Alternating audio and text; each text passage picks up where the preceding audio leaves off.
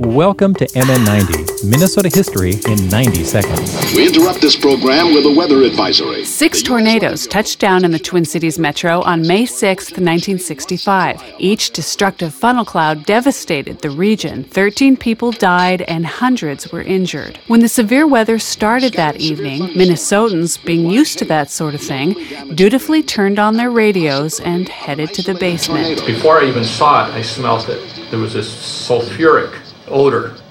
It was just deafening. And then all of a sudden, I could feel the suction of this thing. Uh, I could feel us being picked up, actually coming off the basement floor. My husband came running down just before that hit.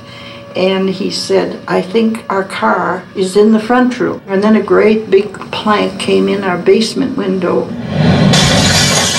I remember not coming up from the basement until we heard voices calling outside.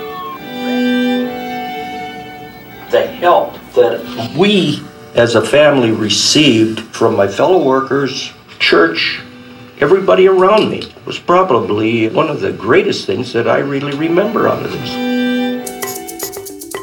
MN90 is a co production of the Minnesota Historical Society and Ampers, diverse radio for Minnesota's communities, made possible by funding from the Minnesota Arts and Cultural Heritage Fund. Online at mn90.org.